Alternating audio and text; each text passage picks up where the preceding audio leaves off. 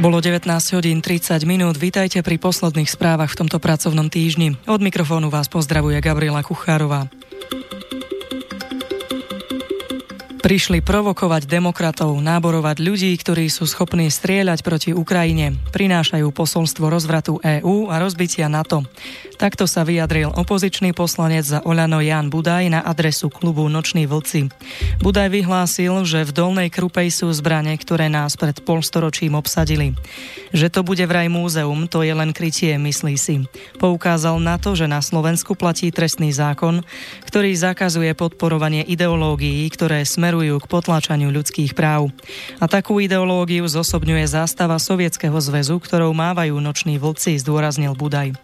Budajov poslanecký asistent a aktivista Juraj Smatana o nočných vlkoch vyhlásil, že v Dolnej Krupe je propagandistická náborová kancelária nového typu vojny, silnejšieho proti slabšiemu, teda vojny hybridnej.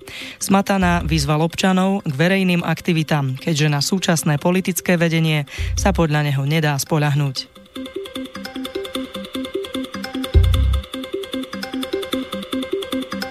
Minister obrany Peter Gajdoš nariadil dočasné pozastavenie výkonu funkcie riaditeľa Vojenského historického ústavu Miloslava Čaploviča.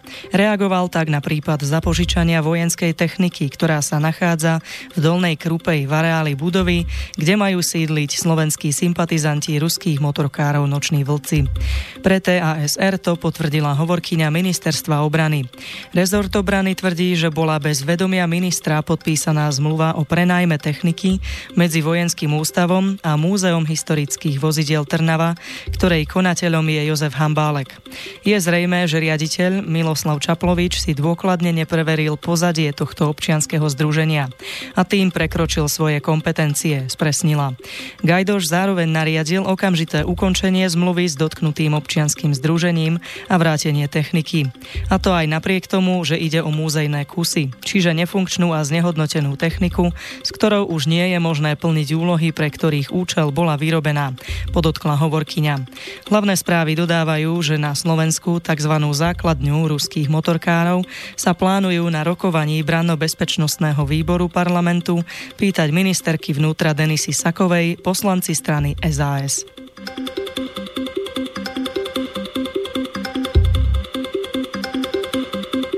Noční vlci sú na Slovensku vítaní. Nikomu neubližujú, jazdia na motorkách, majú radi svoju vlast a vyjadrujú úctu Červenej armáde za porážku fašizmu. Čo je na tom zlé pre Boha? Pýta sa poslanec Národnej rady Ľuboš Blaha vo svojom príspevku na sociálnej sieti.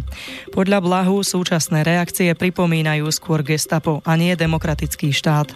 Atrapy tankov z múzea považovať za ohrozenie Slovenska je podľa jeho slov psychická diagnóza a nie politický postoj. Blaha píše, že nerozumie, prečo potrestali Miloslava Čaploviča z Vojenského historického ústavu, ako ani ústupkom rusofóbnym médiám.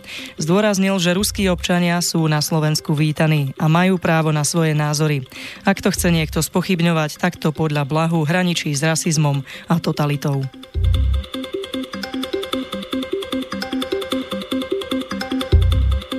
Študentská iniciatíva Nie je nám to jedno pripravuje na piatok 27. júla protest proti ruskej motorkárskej skupine Noční vlci. Server Aktuality o tom informoval Martin Magdolen, jeden z členov iniciatívy. Tvrdí, že skupina študentov so znepokojením sleduje medializované informácie ohľadom ruskej skupiny, ktorá zriadila svoje európske sídlo na Slovensku.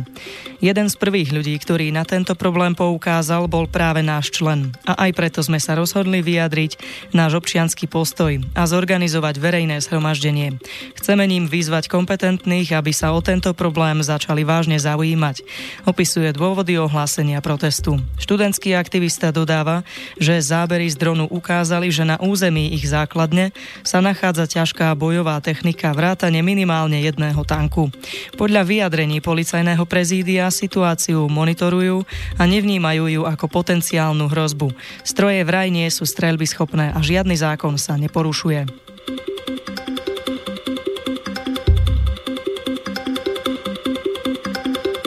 Predseda Národnej rady Andrej Danko vyzval veľvyslanca Ukrajiny na Slovensku Júria Mušku, aby sa nevyjadroval k súkromným cestám poslancov Národnej rady. Podľa Danka sú jeho vyjadrenia nezlučiteľné s mandátom veľvyslanca. TASR o tom informoval hovorca Národnej rady. Ak sa akýkoľvek občan, to bôž poslanec, rozhodne kamkoľvek vycestovať, nebude žiaden veľvyslanec hovoriť o tom, či tam ísť má alebo nemá, povedal Danko na adresu veľvyslanca. Podľa Danka Danka porušuje protokol a opakovane sa nevhodným spôsobom vyjadruje nielen k poslancom, ale aj k predstaviteľom štátu. Mandát veľvyslanca má svoje pravidlá a pán Muška si musí uvedomiť, že má právo na svoj názor a aj postoj, ale tam sa to začína aj končí. Verím, že sa verejne ospravedlní za vyhrážky, ktoré zazneli. Je to ich neoficiálna cesta a slobodná vôľa mimo slovenského parlamentu, doplnil Danko.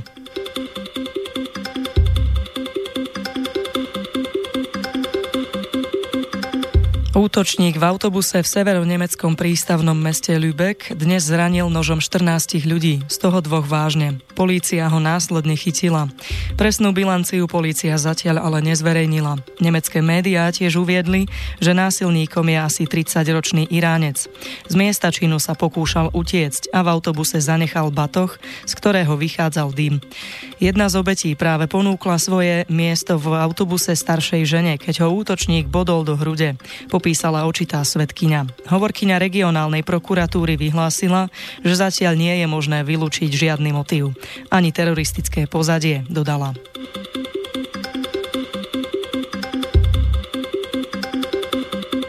Spojené štáty a ich spojenci dokončujú plány na evakuáciu niekoľkých stoviek aktivistov sírskej civilnej obrany a ich rodín z juhozápadnej Sýrie, ktorú po úspešnej ofenzíve obsadzujú Ruskom podporované sírske vládne jednotky. Podľa agentúry AP o tom informovali nemenované zdroje v administratíve USA. Túto evakuáciu pripravujú Spojené štáty, Británia a Kanada. Cieľom akcie je podľa portálu Aktuality prepraviť príslušníkov mimovládnej organizácie Biele prilby a ich rodinných príslušníkov zo Sýrie do tranzitných táborov v susedných krajinách.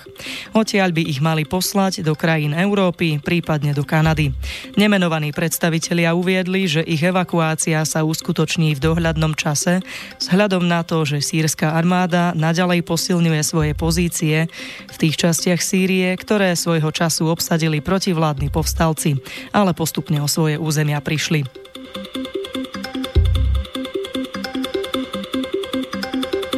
Americký prezident Donald Trump vyhlásil, že je pripravený uvaliť clá na všetok čínsky tovar dovážaný do USA. To by sa dotklo výrobkov za viac než 500 miliard dolárov. Napätie medzi Washingtonom a Pekingom tak môže nabrať podstatne väčšie rozmery. Ako Trump povedal v rozhovore pre televíznu stanicu CNBC, USA sú v obchode s Čínou v obrovskom deficite a je ochotný ísť až na 500. Poukázal tým na hodnotu čínskeho tovaru dovezeného do USA v minulom roku roku. Tá predstavovala 505 miliard dolárov. Americká administratíva uvalila zatiaľ dovozné clá na vybrané čínske produkty v hodnote 34 miliard dolárov. Čína na to reagovala odvetnými clami na americký tovar v rovnakej hodnote. Uzatvára server zoznam.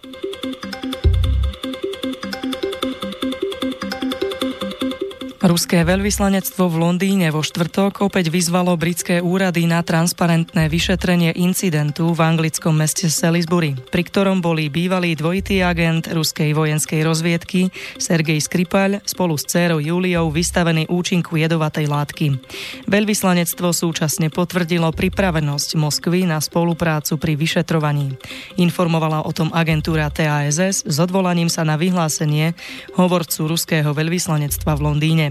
V reakcii na správy, že londýnska polícia údajne identifikovala podozrivých z útoku na Skripalovcov, diplomat uviedol, že ruská misia v Londýne sa oboznámila s obsahom správy tlačovej agentúry Press Association.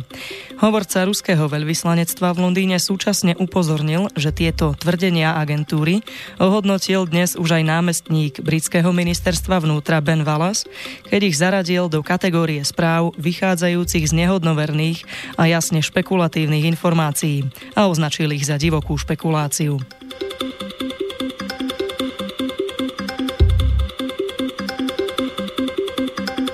Portál hlavných správ priniesol informáciu, že v Norsku bol zadržaný 17-ročný migrant, ktorého vinia z vraždy norského pokladníka. Rodina 18-ročnej obete však prekvapivo žiada, aby nebol spájaný vrahov pôvod s týmto zločinom.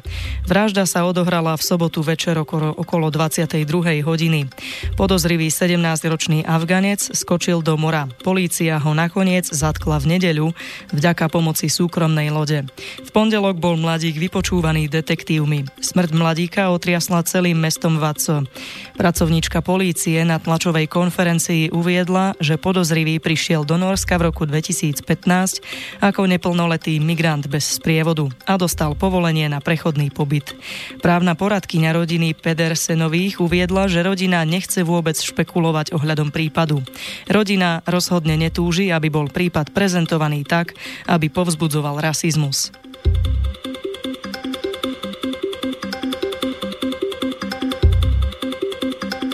Izraelský parlament prijal kontroverzný zákon, ktorý krajinu definuje ako štát židovského národa. Správu prináša server na palete. Arabčina podľa zákona už nie je jedným z dvoch oficiálnych jazykov, ale jazykom so špeciálnym statusom. Židovské osady sú národným záujmom a hlavným mestom je celý Jeruzalem.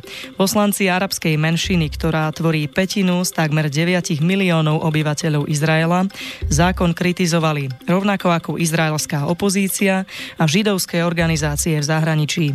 Pred prijatím normu kritizoval aj prezident. Za novú právnu úpravu hlasovalo v 120 členom parlamente 62 poslancov, proti bolo 55. Izrael je podľa nového zákona historický domov židovského národa a ten má ako jediný právo na národné sebaurčenie v tomto štáte. Arabská menšina má síce rovnaké práva ako židovské obyvateľstvo, ale dlhodobo sa stiažuje na pozíciu druhoradých našich občanov, ktorým sa dostáva horších služieb v oblasti vzdelávania, zdravotníctva a bývania.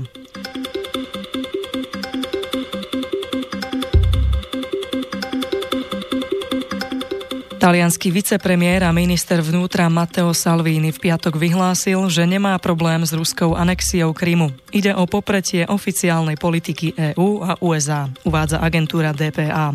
V rozhovore pre denník Washington Post dostal Salvini otázku, či sa domnieva, že Rusko malo právo anektovať Krym. Bolo referendum, reagoval. Keď to novinár označil za falošné referendum, Salvini odpovedal, to je váš uhol pohľadu a 90% ľudí hlasovalo za návrat Krymu do Ruskej federácie. V januári podľa parlamentných listov vyjadrila podobné názory na Krym aj francúzska Marine Le Penová. Uskutočnilo sa referendum. Obyvatelia Krymu sa chceli spojiť s Ruskom. Uviedla vtedy šéfka francúzského národného združenia bývalého národného frontu.